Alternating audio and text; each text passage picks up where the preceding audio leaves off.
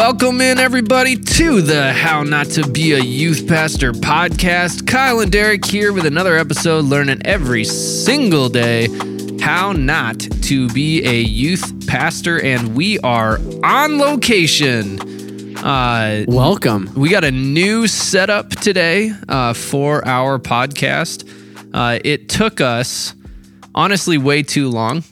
Uh, Yep. In my mind, every single episode up until this one has been in my in my office uh, at church. But Derek, we are on location for episode thirty nine At at, our the, new building. Up at the Bridge Oh, Church. I, th- I thought you were going to talk about our new building from our podcast with all the all the revenue we've been generating from this podcast. Yeah, we we've- decided to. we uh, Dave Ramseyed it and Yeah. decided to purchase a building specifically for recording our podcast. over on the West Wing, we have a putting green Obviously. and a Gaga Ball practice arena. It with- looks eerily similar to the Dude Perfect warehouse. Yes. Uh, It's actually where we drew our inspiration from. yeah. Uh, we we we Full length basketball court inside. Yep. We, we did feel it was pertinent to invest into some, um, you know, like in football, you have the sleds where they have like the Oh yeah. the foam outline of the players and you push the sled. Uh, they actually make Gaga ball versions of that. Uh, Interesting. it- it's like foam mannequin basically, where you just put them so we can kind of practice our our hits from Yep. distance. Yep. You know, Yeah, and you know you're familiar with like they call it the jugs machine in football, where like you know the you Yes. got the thing that like just shoots the footballs at you. Yep. Uh, we also invested in one of those to to throw Gaga balls at us. Correct. To to because Yep. you have to be able to hit other players, but you also have to be able to avoid and block Yep. and defend as well. So and to encourage the optimal dodging, they actually Yes. created a uh, a spiked ball version where they have actual spikes sticking out of the ball. So if you get hit, it really hurts. So oh, that's terrifying. all, all the patents that Kyle and I have been working on yeah are coming. but it does you know i i will forever and always lean on some of the great wisdom from good friend of the show p o'houlihan uh P. you know, when it O'Houlihan, when it well comes to uh you know there's there's really five keys to avoiding Yes. um avoiding the the ball in dodge or in uh, dodgeball in gaga ball in whatever in this spike thing Yep. Yep. dodge dive dip duck and dodge Yeah. is uh it's very important. R- R.I.P. to P. O'Houlihan, by the way. Great friend of the show and, Yep. and what a poet, P. O'Houlihan. Yeah. Um quick question of the day before we get into our episode. Derek, do you remember your first day on the job as a youth pastor? I do. I do. My first day on the job, I actually had this building that we're sitting in, Yep. which is actually our church, uh, got to myself. Uh, my lead pastor at the time was on a retreat where he had to be out of the office. And so I remember it was crazy. I remember like going to fill up with gas, going, wow, I'm going to a full time job where I actually have like a consistent amount of money, like or revenue basically. Salary, that's what I'm looking for. And uh Vocab. yeah, I we're talking about all these things before had threw me off, but uh, no, like I, I remember very vividly going, man, holy cow, this is full time ministry is a thing here now. We're actually doing this thing, and it was it was crazy. I remember getting here going, I'm not really sure what to do right now. I think we've talked about that in previous Yep. podcasts where it's like, uh, okay, so now what? You know, what do we do from here? And um, all I did was uh, that first day, I just kind of started calling around. I had a list of different youth students that were in the area, started calling them around, left some very awkward voicemails because I had no idea how to respond or address myself or do really anything. And so I would pay a lot of money to gain access to Oh, those dude. recordings. There, okay, so there was this one situation where like I got, you know, when you get tongue tied and you like almost like you get so tongue tied that you try to like correct yourself, but the more you try to correct yourself, like the more tongue tied you get. I I ended up getting so so tongue tied. I just stopped talking, and I was hoping because like sometimes if you go for a really long time, um, at the end of a voicemail they'll say, "Would you still like to keep recording, or would you like to re-record?" That's what I was waiting for. Yep. And so I had like the most tongue tied, awful, stumbling situation I've ever had, probably ever. And I'm just, and then I stopped talking. I'm just l- listening for it. And all of a sudden, the voicemail person goes, goodbye, and hangs up the phone. Oh no. So I end up calling them back and I'm like, hey, this is Pastor Derek at the bridge. I just left you an incredibly terrible voicemail. I'm really sorry. And then I kind of share what I actually wanted to share, but it was bad news. Let me tell you Oh, that's awkward. Um, yeah, I believe that because I know when you're when you're the internet is pretty vague on this, but I believe that if you press three at some point, uh, you have that'll kind of give you the option to re-record uh, your voicemail. Sure. Uh, it might have to be star and then three, or pound and then three, or something like Where that. Where were but, you five years ago? Uh, not giving you advice on how to leave a voicemail. I guess, Apparently, I guess I guess that's where we're at. um, no, I uh, I remember my first day on the job was uh, taking like 20 kids to summer camp. Um, that was your first day. very first day. The uh, the youth pastor before me, his last Sunday was was July 31st, and then August 1st, uh, that Monday. Uh, was my first day, and that was the day that that we were taking our kids to camp. And so I think, if I remember correctly, I was already going anyway, because I was I was the intern, Yep. uh, you know, before they left, and and so I was planning to go to camp anyway. But now I was in charge of it. Quick, we got to get Kyle's insurance on the church van. Or no, it wasn't yep. a church van at that point. We had a family in our church that had a twelve passenger van that we were that that we were borrowing for the week. So I had to uh, drive that um, and uh, just take a whole bunch of a whole bunch of my brand new youth kids up to up to camp. It was And you weren't an axe murderer, so that's a bonus. That's typically a bonus when it comes to any level of, of youth pastors, youth volunteers. Uh, staying away from violating Ten Commandments on a regular basis is usually Yeah, it's a good idea. standard. Yep. Um, so today's episode, uh, you know, the, our first. Our, our quick question was inspired by today's episode topic. We uh, we received a a a question via email uh, at how not to be a youth pastor at gmail.com. Uh, from Shameless plug, by the way. obviously. Uh, good friend of the show, Tristan, uh, wrote in and basically said that uh, his church uh, in Missouri uh, or Missouri, uh, depending on where you're from, they uh, they basically approached him and tasked him with starting a youth ministry from scratch, which sounds terrifying. and this is not like the scratch that you see on TikTok where it's like, I'm going to make homemade donuts. And they take a donut from the store and then like munch Right, it all yeah. together and then rebake it. And this is not, this is not that type of scratch. No, no, literally from the ground up, uh, tasking Tristan with uh, with this uh, task, and so he uh, reached out to us and was like, "Hey, did you guys do this episode already on how to start a youth ministry from scratch, or got any tips?" And uh, so you know, we responded within seven to ten business days, and uh, we, um, I think we, I'm pretty sure it was sooner than that, but uh, you know, Seven had to 10 business days. That's terrible. well, we, you know, I prefer to set really low expectations for our listeners. That's probably and, good. And then they'll be pleasantly surprised when we respond within that day. Uh, but he uh, he and I had a great conversation back and forth a couple times, and uh, it kind of inspired us to to do an episode here on uh, you know what does it look like to to start a youth ministry from scratch.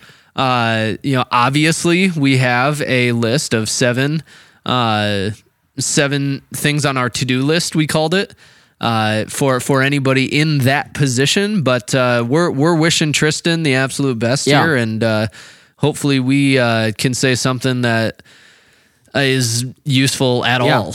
well, it, this is kind of fun for me too because you know when when I came here my first day, I hate to even say this because it sounds a little prideful, but it, it's it's not. But really, when I got here, there really wasn't much of a youth ministry established. I mean, they met occasionally and they had they had a few pieces in place, but by and large, we really had a blank canvas in terms of when we stepped in to take over. We were kind of tasked with very similar to Tristan of going, all right, we would love to see you build up this youth ministry. And let me tell you one thing it was really fun and it was really exciting. When you are staring at something that's completely new and completely undeveloped and you go man we get to build this that's really fun and that's really exciting. But i can also tell you from experience it's absolutely terrifying and it is insanely insanely stressful going i don't know how i don't know where I don't know what. There's all these questions that are left unanswered. And depending how you look at it, that's the fun part. You get to really kind of make something out of nothing. But there is that stressful element of going, I don't know where to start. I don't know what to do. It kind of feels like you're trying to make this massive um, sculpture out of a blank slab of clay, and you're going, I don't know what to do here. Yeah, I I think that we would all agree that you know the great poets D. Smyers and S. Mooney put it best when when we say that Derek built it from the ground up. Um, and yes, those are the last names of Dan and Shay. Uh, What what is with you and D and then last name or, or, or like initial like It's, uh, Patches O'Houlihan? that's a uh, re- actually an office reference, if uh, you can believe that. I can um, firmly believe that. I believe it is an episode where uh, Andy is. I think it's later on in the series, potentially when Andy is uh, gunning to be the new manager. Yep. Uh, he he makes the comment uh, like it's something along the lines of, you know, the like the great poet J.B. Jovi once said, uh, I, I swear to you, Jovi, I'll be there for you. And then quotes John Bon Jovi lyrics. Well done. um, it's it's something like that. And so, yeah, it's it. All of my good stuff is just original to the office. you that I hate? I've noticed this for a long time. I've never publicized this on the podcast. this is terrifying. I might edit this out later. We'll see. Probably. you probably should. You have some of the most insane attention to detail of any single person I know. Like it's and it's not just like with important stuff. It's like a few episodes ago when we talked about you picked out that one scene from that one word from National Treasure. Yeah, absolutely. The attention to detail is just like uncanny. I take that as a compliment. I you should. It's not a bad thing. It's just there are there are times you do things or send me something and I'm like, this is the most Kyle thing I could possibly think of. That's fair. And do you want to know what uh, an arena is that really benefits from an attention to detail? Starting a youth ministry from scratch. Oh, look at that transition. And so man as we as we go into our to do list, um, man, I nailed that. Humbly, I can say I absolutely nailed that. Uh, you know, I I kind of mentioned it earlier, but when it comes to starting a youth ministry from scratch, you have the chance to set the culture from day one, and that can be both really exciting and really terrifying. Yeah. And so our goal here is uh, is to provide just some bullet point checklists uh, for things to do, not necessarily in order, but I do think that uh, there's there's a pretty decent flow uh, to what we have here, and so we'll dive into our to do list, and then uh, Kyle has a rant that he'll go on uh, at the end. Kyle rants uh, are worth the worth the admission. obviously. Uh, so number one, Derek, why don't you go ahead and uh, dive into number one on the to do list? You got to establish your vision and your mission for your youth ministry. This is this is consistent with whether you are starting a youth ministry, a children's ministry, a church, or really anything. I mean, if you if you don't establish your vision and your mission, what you're really trying to do is you're trying to build a vehicle without a steering wheel. You're just you're just building things around and kind of making it resemble some form of structure or organization or whatever it is. But if you don't know where you're going or what you're doing, you're really wasting your time because what if God's put you in a position to start a youth ministry? You obviously have a call and an anointing on your life that is set apart and set apart for Him. And if that's the case, He's going to give you a specific vision, a specific direction, a specific design for your ministry that's consistent with him. And so I think a lot of times, especially we've had this rant before too, where it's like there's so much information and systems and here are 10 ways to grow your church. Here are 10 ways to start a youth ministry. Here are yada, yada, yada, all these sources of information that are really, really good. And so we just start trying to build a ministry, but we don't have an actual vision or a mission for what we want to see God do with it. And so you got to figure out, you know, what that means for you. Like, what do you want your youth ministry to look like, and why is that? Like, what is it like you want to see God do in your students? You want to see God do in your leaders? And along with that, you know, I just I'm gonna go on a rant here for a second as well. Please do. I think a lot of times, you know, we live in a culture where social media really is the lifeline behind pretty much everything we do. And what happens with that is you see these youth pastors, you see these pastors who jump in and start something, and it's like they start something, and all of a sudden they have 150 people there. And they're going, man, they're a really good leader. And so you try and do the same thing, and you have two kids show up, and you're like, hmm, I'm the worst. And so I think as you're establishing your mission and your vision, there are a few things you need to do. Number one, spend time in prayer and worship. If you go, if you're tasked with this idea of like, all right, I'm going to start a, a youth ministry, don't just start researching. Okay, here are some ways to build a youth ministry. Don't listen to this podcast even. Like, if you are tasked with that, turn off all the noise, spend some time with the Lord, pray, get into your word, and figure out what God wants to do with you. But then this is my rant have proper expectations. A really big mentor of mine told me this after he was, this is when I was three years into our ministry, and he was asking how things were going. I said, They're going really well now. And he goes, What do you mean now? I said, Well, I think this year we've seen more fruit and more good things happen in our ministry than we have up to this point combined. And he goes, That doesn't surprise me. I was like, Okay, cool. He goes, When you look at trees, like th- then I had to pull this quote, but he said, When you are trying to plant a tree in your yard or your house or whatever it is, here's the quote The first year it sleeps, the second year it creeps, and the third year it leaps. Again, this is in the context of trees. So when you plant a tree or tree seeds, that first year you're going to see zero growth. The second year you're going to see just a little tiny sapling or a sprout. And the third year you're going to see holy buckets. This thing quadrupled. You know, it it it's huge now. It actually resembles a tree. And the very same thing is true of youth ministry. I think a lot of the we talked about this at some point, but I think like the average tenure of a youth pastor, Kyle, wasn't it like something like 18 months or something? Yeah, I ridiculous? think it's 12 to 18 months, yeah, somewhere in there. Which is ridiculous because that's the average. So yep. that means there's a lot of people who did far less than that. And I think what happens is they go, I'm going to do this awesome thing. I'm going to establish this ministry. I've got a God given vision, a God given mission to do this really cool thing. And you get in there and you don't see fruit right away and it bums you out, it discourages you, it makes you feel like a failure, and so you quit. But like this takes time for all this stuff to manifest. Yeah, I got to be honest. If if your thing is I want to see at least even semi immediate fruit. Yep. Uh, it doesn't matter how long you're in youth ministry. Youth ministry is not for you. Because uh, because most of what you do as a youth pastor is underappreciated. Most of what you do as a youth pastor are is planting seeds uh, for a harvest that you're not going to be around for. Not because you're dead, but because you know those students graduate, they move on, and when their faith really starts to take root, they might not be around your youth ministry. Yeah, that's good. That's insanely good. And so, you know, I think as we just jump into this, you know, with two feet forward, I guess it's so, how else do you jump into things? Head first. Okay, yeah. Or you tuck I your suppose. feet into a cannonball. All right. So this is like a feet first. This is this is like a, a pencil dive. I was just gonna say pencil yeah. dive. Correct. Yeah, we're going right to the bottom. You know what? I could also make a uh, national treasure reference here if I wanted to, but I'm not going to.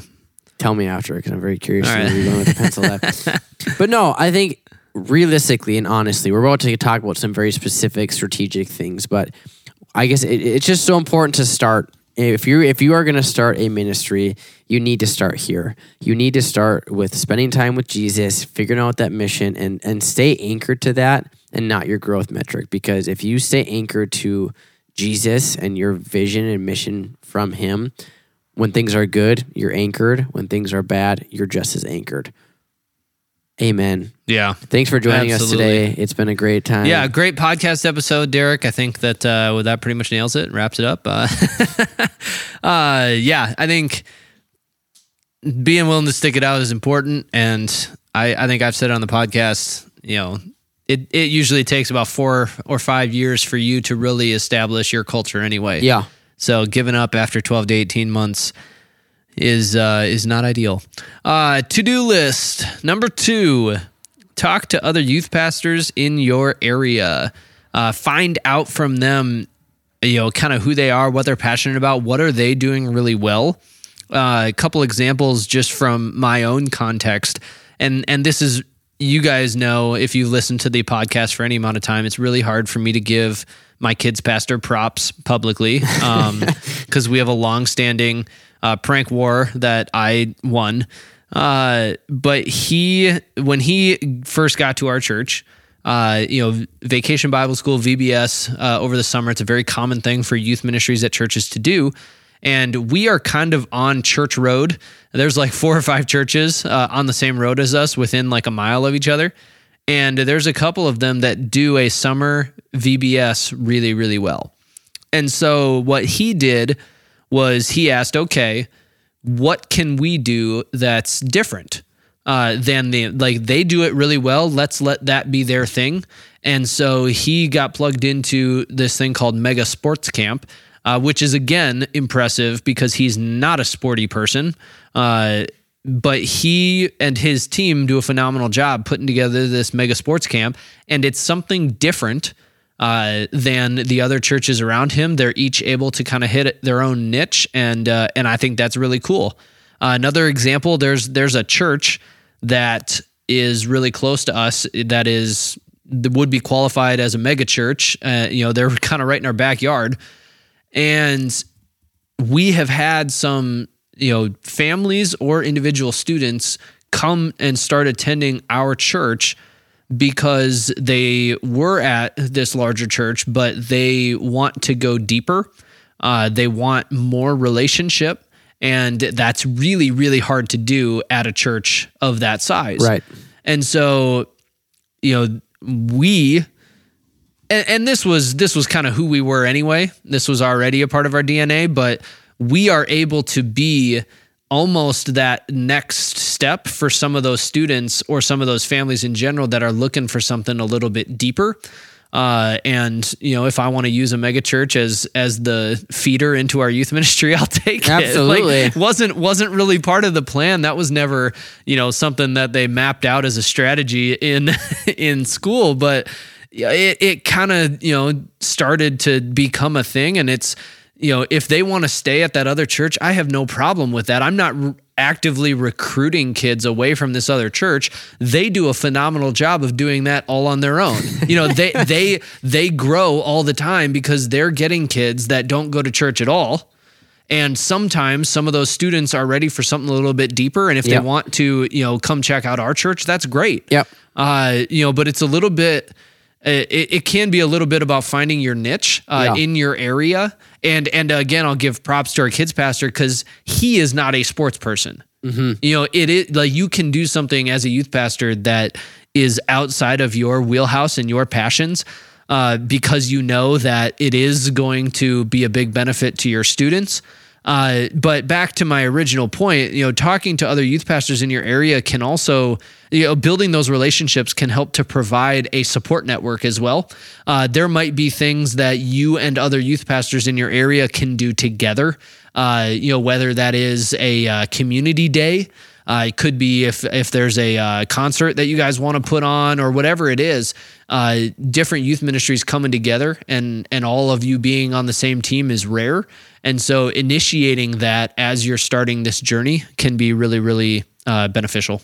Well, especially if you're in a smaller town, which I guess, I guess that's a very subjective term in terms of what you view as. I mean, if you're if you're listening to this in California, you know, a version of a small town to you might be hundred thousand people, but uh, in yeah. Friend of the show, Tristan, is in Kansas City, Missouri. I'm going to go, out on a limb and qualify that as not a small town. Correct. It's not a small town. I guess this could apply to really any town though, but you know, my whole philosophy is like I don't just pastor our church. Like my desire is to pastor our community. And so if you get a group of youth pastors who are all on the same page and supporting each other, that changes your community. Because just because little Johnny enjoys going to my youth group doesn't mean that the other youth pastor in the area is not going to be important. Because when something goes down at the school and they need support, all of us being on the same page is super, super important. And Right. you know, it's it's just good to have people who get it. I think that's that's another part of having that person in that corner is when stuff just there are struggles that are consistent in every community, and to have somebody to bounce that off of who gets it is super super helpful. But along with that whole idea of community and having people around you, I think it's super important. Number three, when you're trying to establish a youth ministry from scratch, to find other adult leaders who can help you to take off with your ministry. Um, you know, it's you cannot be Superman in this case. You cannot build a ministry and you be the one who preaches and organizes the games and plays worship and does all these different things, like you got to have other people that can help you. And you know, it's it's more than just finding warm bodies, right? It's more than just trying to figure out, hey, you're living. Would you be one of my youth leaders? You know, at first it might be that's all that you can muster up, but ultimately, what you're trying to find are people who are just as excited about youth ministry as you are. And so it's important for you as you try to seek those people out, knowing like what you expect of them. If you expect them to be there two hours earlier before it even begins to help pray, and you plan for them to stick around an hour afterwards to help clean up, you should know that before you ask them, Will you be a youth leader? You should know what it is that you need from them because if if they show up right on time and you're going, man, they're just not a good leader, that's on you as the youth pastor, not as on them as the person. So knowing the expectations, but also know like you're not you don't need to just go find that cal you know that Bible college level caliber leader in your ministry because odds are they might not be in your church. Like you might find someone who's quote unquote not perfect. Maybe they're not a boisterous leader. Maybe they're not super, super gifted in terms of speaking. And they'll probably tell you that. And you go up and you say, Hey, will you come be a part of our youth ministry team? I don't know, man. I'm just not that good at this, that, or the other thing. That's okay. Like it's our job as a youth pastor, as part of training up a youth ministry, to train and develop those leaders into being better leaders. Like that is on us. And so you know, if you get somebody who says, I'm not that great with youth or I'm not that great with whatever, you can just say, What if I trained you? You know, and that gives them more of an opportunity to feel engaged. And so ultimately, you got to find other people because you physically cannot do this alone or you will burn out or you'll just have a small group of kids that never ever grows. Absolutely. All right. Before we dive into uh, number four on our seven point to do list, uh, we're going to go ahead and take a short break here from one of our sponsors, and then uh, we'll be right back. Okay, we have no sponsors, so we're right back to it uh, with number four. let, let, uh, this, let the record show that um, if you would like to sponsor us, you're more than welcome to. We, we it's about I think the entry level is a thousand bucks a month for our sponsors. Yeah. Um, and you can make checks out to Derek. That's D E R E K. Uh, and then last name Mum M U M M, and I'll be sure to get it into our funds. I was just gonna say if you can make it out to cash, and then oh, perfect. That that takes the spelling aspect out of it. Uh, plus, then maybe I get some of it. Um, we've never really talked about like what we would do with like if somebody came to us and was like hey i want to like have an ad on your show for like i've thought about like you know ministry schools or, or different things like that like if they wanted to have an ad on our show like we've not ever discussed that before. No but i mean how else are we going to pay for uh Spike, our brand new Gaga, facility. Yeah, right. Yeah that's a that's a great question. Um we'll we'll have to discuss that not live during the middle of an episode um, number four, uh, this one kind of can sometimes go hand in hand with uh, number three, you know, talking about adult leaders. Number four is connect with parents. Um, you know, finding ways to to connect with parents is going to be absolutely critical. Uh, you know, share a meal with them, find out what's important to them. Uh, they have probably, you know, potentially they've been in the community longer than you have. And so they're going to know some of the uh, more intricate workings of the school system and the school district. Uh, they're going to know uh, if, if they have youth students, obviously, if they are youth parents. Uh, they will probably know more youth students than you do at the moment because they're kid and they have friends and everything. Uh, but I think it's also important to find out where the parents are at spiritually. Uh, you know, we do for our youth ministry two times a year, we have parent specific events that are geared toward training up our parents and equipping them to do ministry in their own homes and and disciple their students. That is a a lost art and and that's where youth ministry was supposed to start.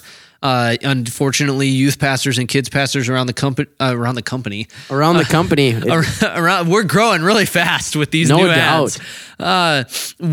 We have we we are the primary spiritual guides for our students when the parents are supposed to be. You know, most of our students, I'll say, uh, you know, we are the primary spiritual influences. And so finding out where the parents are at spiritually in uh, your students' lives and then getting to uh, you know, speak into that and and disciple them and and do some of those different things. I think that's that's really really important. Finding ways to equip the parents uh, of your youth students because when the parents uh, you know grow in their faith and become better parents become better spiritual influences in their students lives uh, it's going to make your youth ministry better well it'll make your church better as well you know this is one of those things where you know so as a lot of our listeners know, I recently became the lead pastor of our church about You a month did ago. what? I know. i didn't i did why didn't you tell me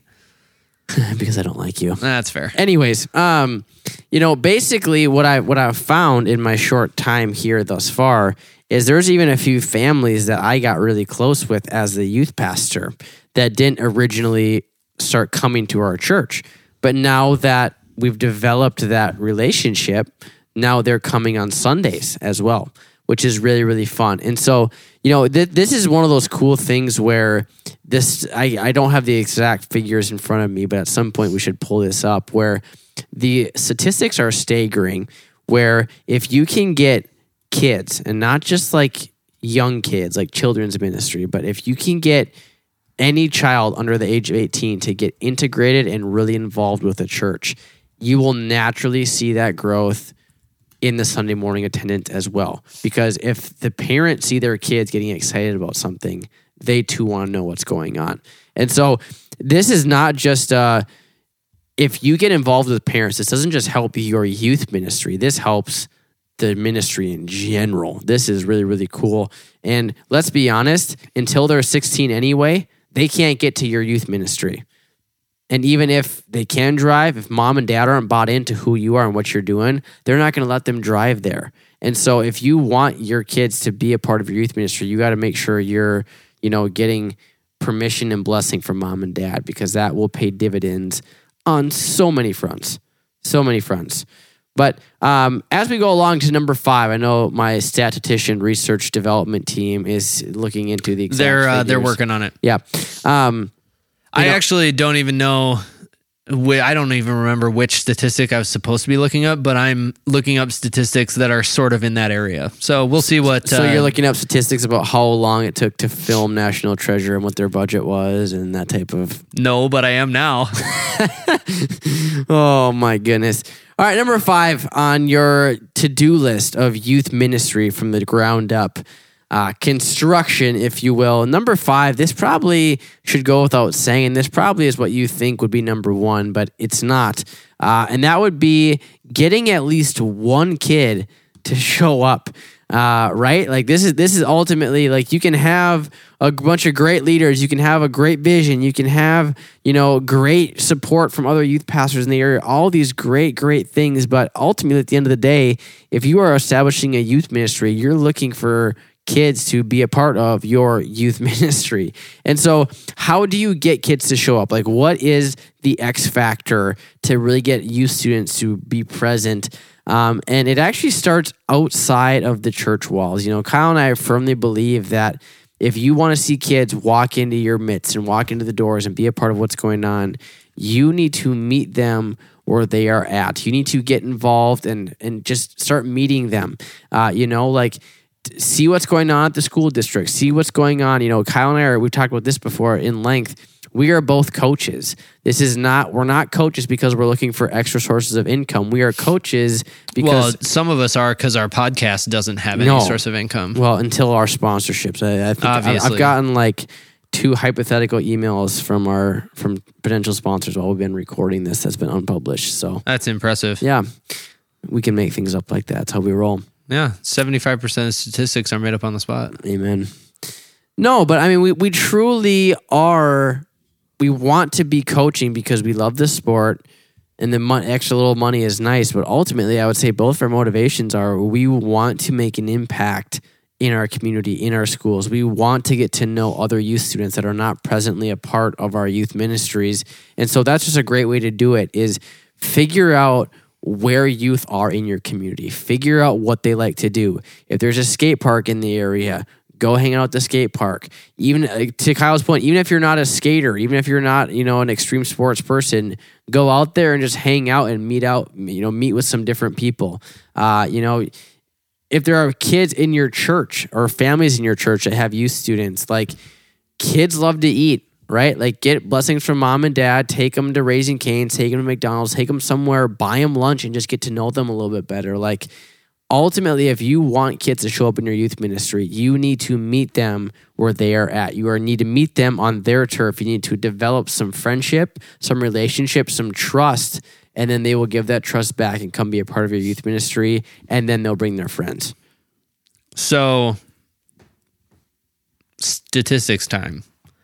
Uh, first of all, yes. Uh, you know, just to wrap up the the idea of you know get at least one kid to show up.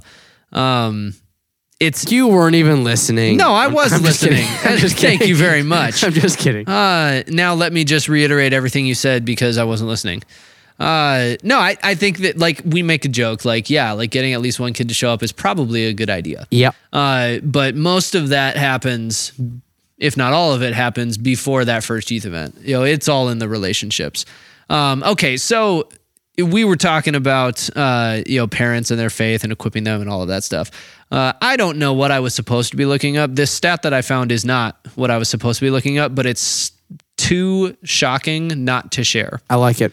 So when it comes to a family who nobody in the family is a Christian, if one of the kids is the first person in the household to become a Christian, there's a three three and a half percent probability that everyone in that household will follow suit Okay.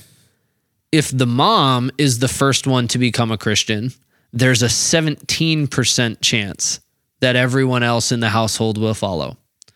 Do you want to take a guess at what the statistic is if the dad Oh, is the first one to become a Christian? It's got to be high. Let's go 91%. 93%. Holy crap. if the dad is the first one to to become a, a Christian in the household, then there's a 93% chance everyone else in the household will follow. Uh, it kind of goes to as well. Um, Where'd you get that, by the way? Where- uh, we are on, well, that specific statistic, I believe, was uh, from a study.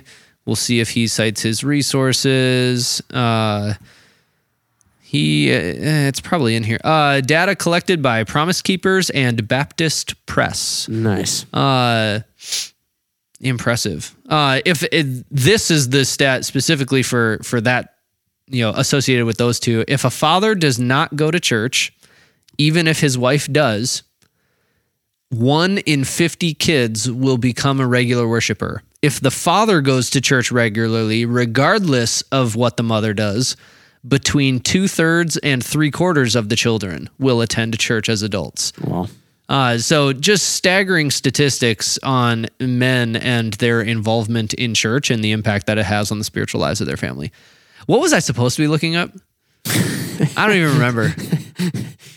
the the probability where if if a youth student or a child or a child enjoys coming to church, like the probability that their parents will then come and be a part of what's going on. Oh well, that was kind of that was kind of no, there. you, you were okay, you, you were you were in it. the ballpark, hundred Yeah, percent. There's about a three and a half percent probability. Yeah, uh, but I have I have experienced that. I as mean that, well. that's becoming a Christian. I, I th- yes, th- not th- just this is more like actually coming like because I think the stats would be different. In Oh, in 100%. We Like, I I have several families uh, even just recently that uh, their you their kids have been involved in our youth ministry for quite a while and now they have started to attend our church on Sunday mornings. Yeah.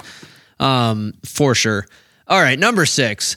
Uh, figure out a short-term plan and a long-term plan uh, for your ministry. And you know, when when we talk about starting a youth ministry from scratch, uh, you know, like that big kickoff event that you do uh, is is probably something that's worth putting a lot of effort into. You know, that's and potentially money. right, absolutely. Yeah. You know, put resources in that direction. You know, make that kickoff event awesome, whatever direction you want to go with it. Uh, you'll put effort into it, but you have to have a plan for week two. Right. You know, you you have to have something the kids are then going to come back to.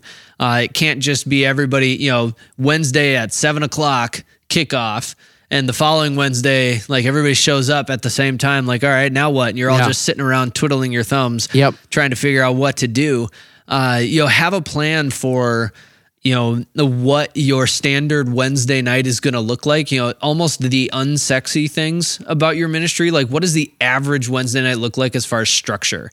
Uh, you know, what are are there any you know, if if you're doing a sermon every week, are there any topics that we should cover every single year? And we talked about this a few episodes ago.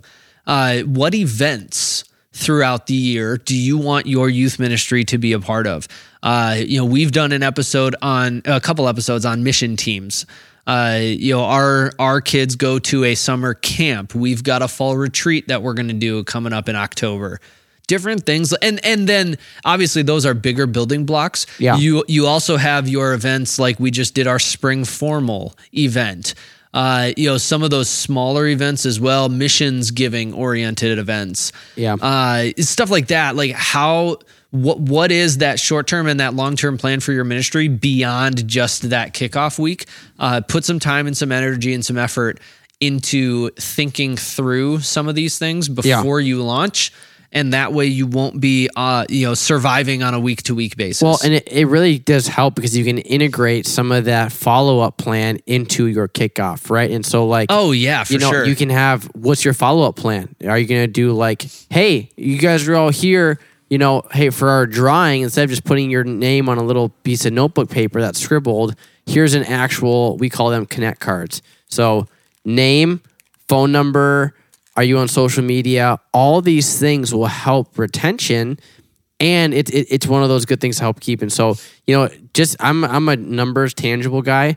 I think it would be helpful by time you get to your kickoff, you have the next two to three weeks planned in terms of what you're going to speak on, what you're going to do, so that those following weeks, you're not just in survival mode, you're actually planning more ahead. Yeah, and sometimes what we'll do is you know that that thinking ahead and retention piece is key. One of the things we've done in the past is if we ever do like a giveaway, sometimes we will give away like a discounted price to one of our next events. If we have a fall retreat and you know at the fall retreat, maybe we'll give away a half off to our winter event. At the winter event, we'll give away a half off to our summer Yeah. camp. At, you know, something like that.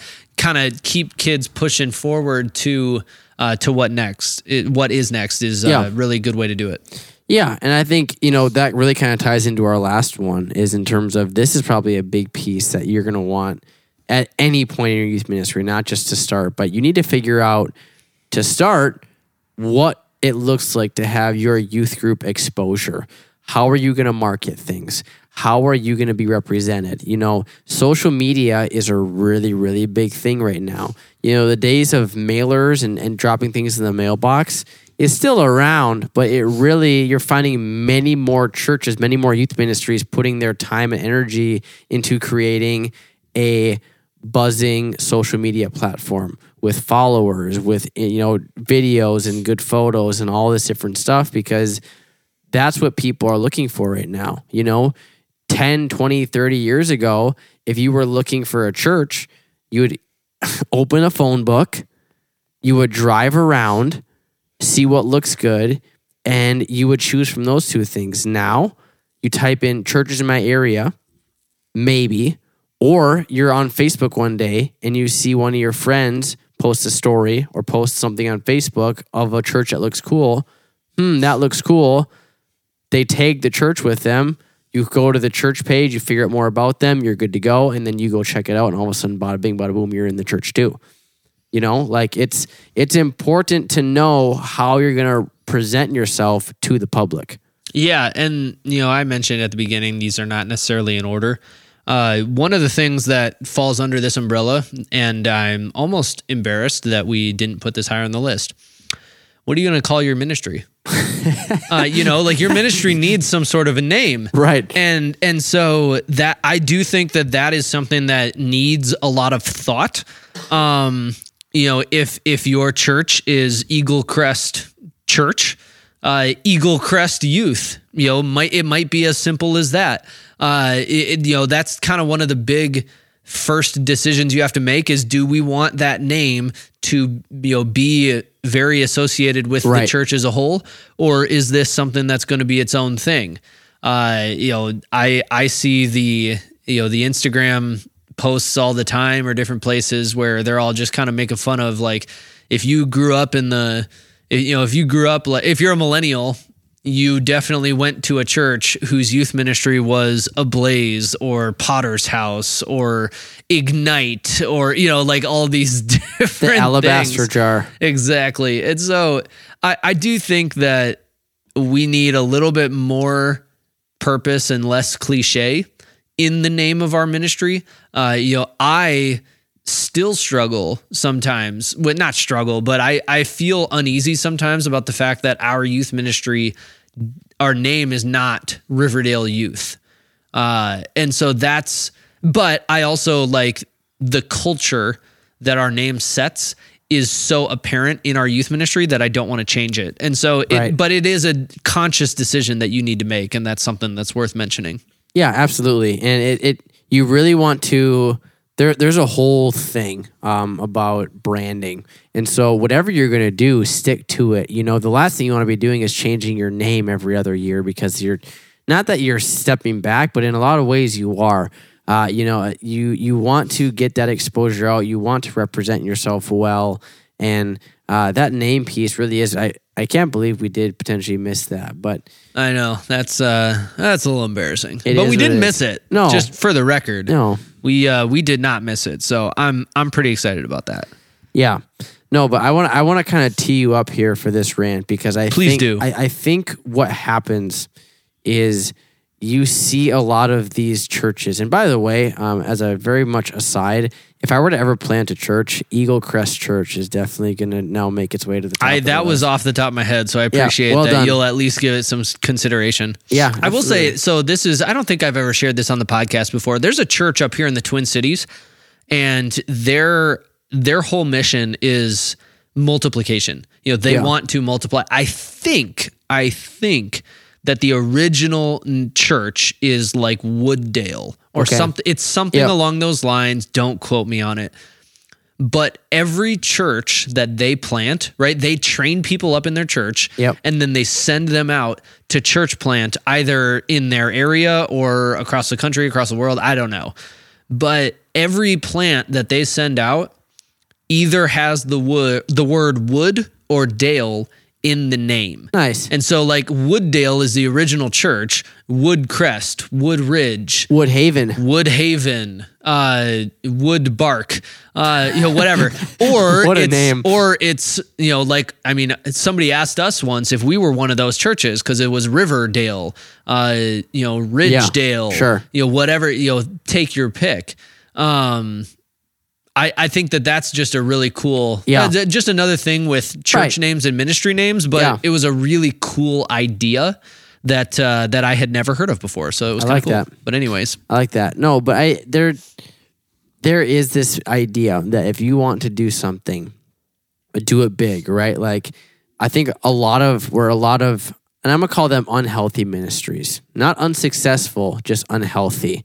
There's a lot of ministries out there that they have a great Instagram page. They have great pictures. It looks like it's a happening place, but they're not healthy. What I mean by that is they can draw a crowd, but they're not reproducing themselves. They're not training up kids to seek after Jesus. They're not, they're getting kids in the door and they're having a good time, but that's about where it stops. And there's not a whole lot of depth to what's going on. I think there's a big reason for that. And, you know, it's just, as you go along, there's going to be a very, very big tendency for you to do something.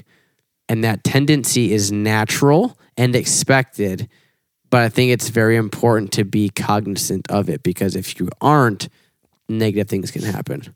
yeah, whenever you are, uh, you know, the leader of a youth ministry, there are different metrics that are important to track. Uh, you know, like for example, if you have uh, your big youth services weekly on Wednesday nights. Wednesday night attendance. That's probably something that you should track. Yes. Uh, other other metrics, uh, different event specific metrics. It's going to come up to you know your specific vision and what you do or do not want to track. What do you want to put the time into? Everything like that.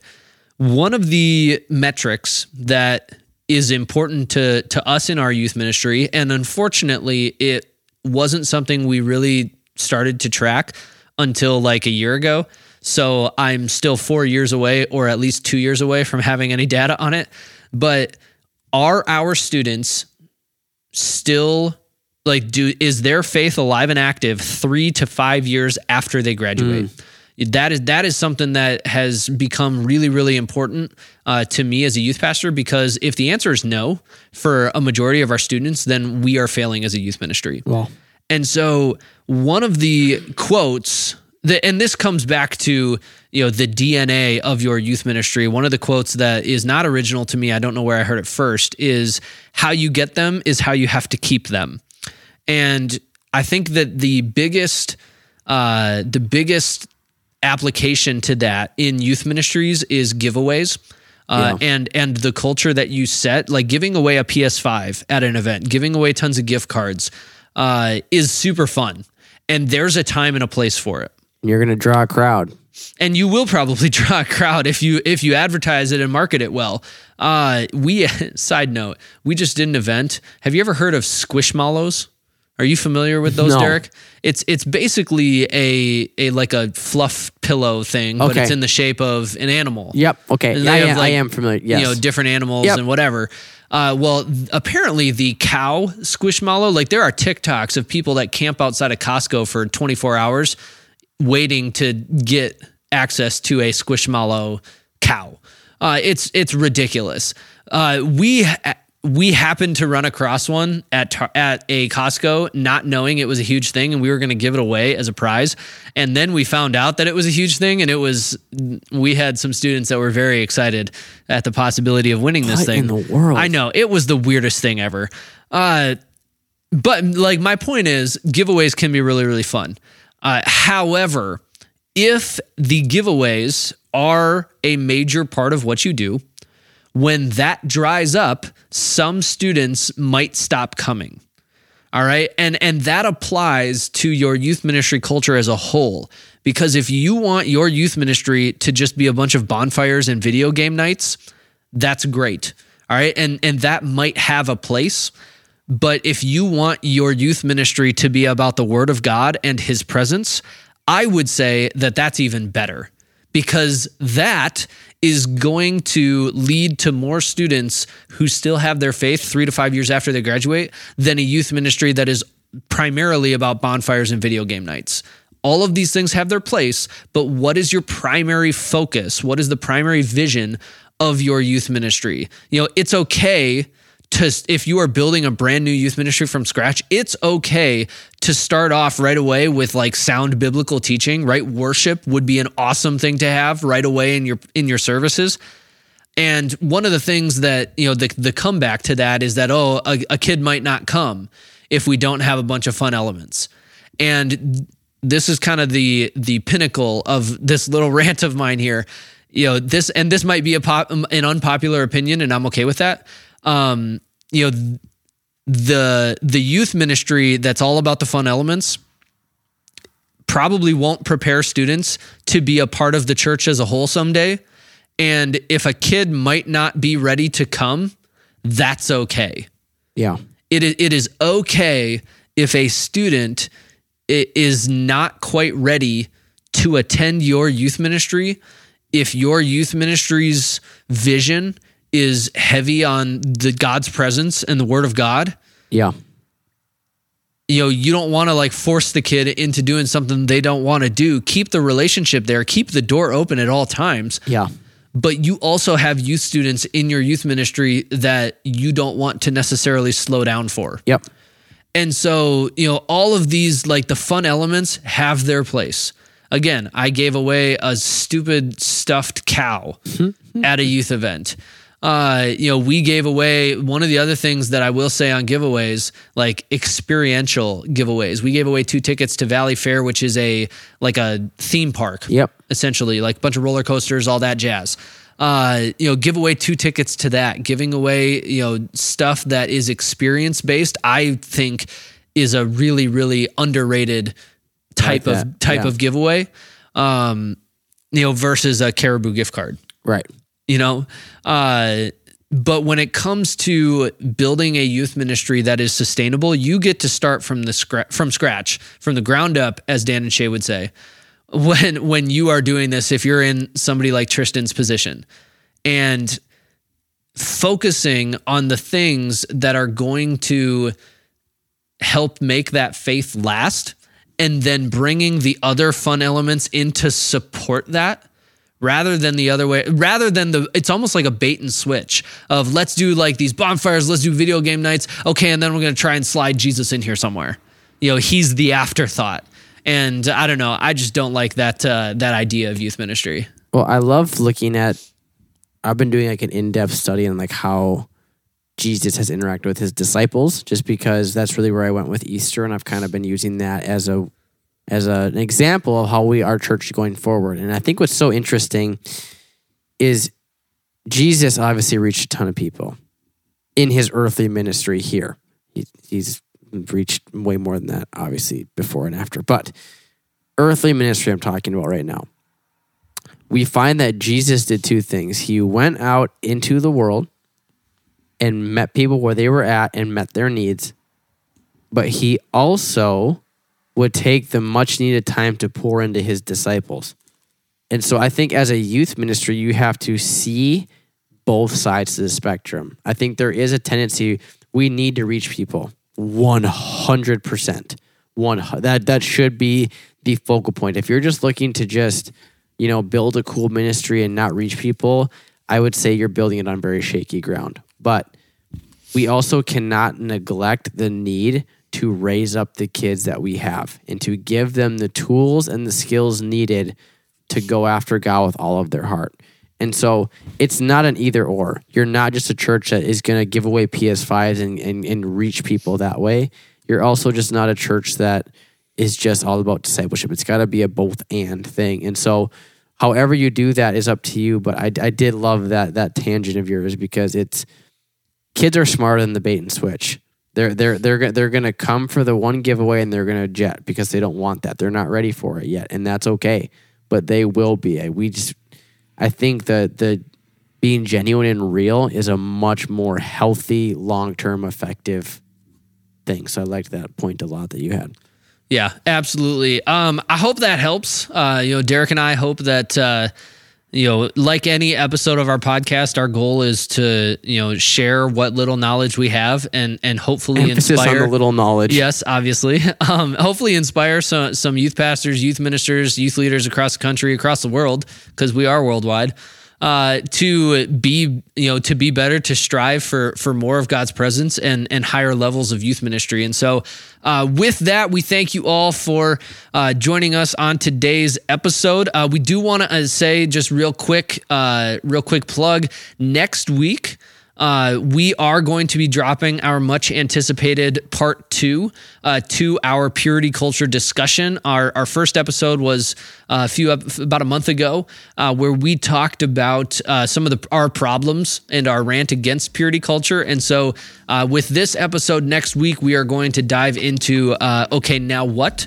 Uh, you know some of the things youth pastors and youth leaders can do uh, to to talk about purity, to talk about sex, to talk about dating uh, in a beneficial way. And so, uh, be sure to come back next week to tune into that episode. If you have any questions, comments, concerns, constructive criticism, or unconstructive criticism, we will take it all. If you email us uh, at how at gmail.com. Uh, but that does it for today's episode. On behalf of Derek, I think I'm going to go cold call every church in America to see if they want to be a sponsor of our show. Goodbye. Goodbye.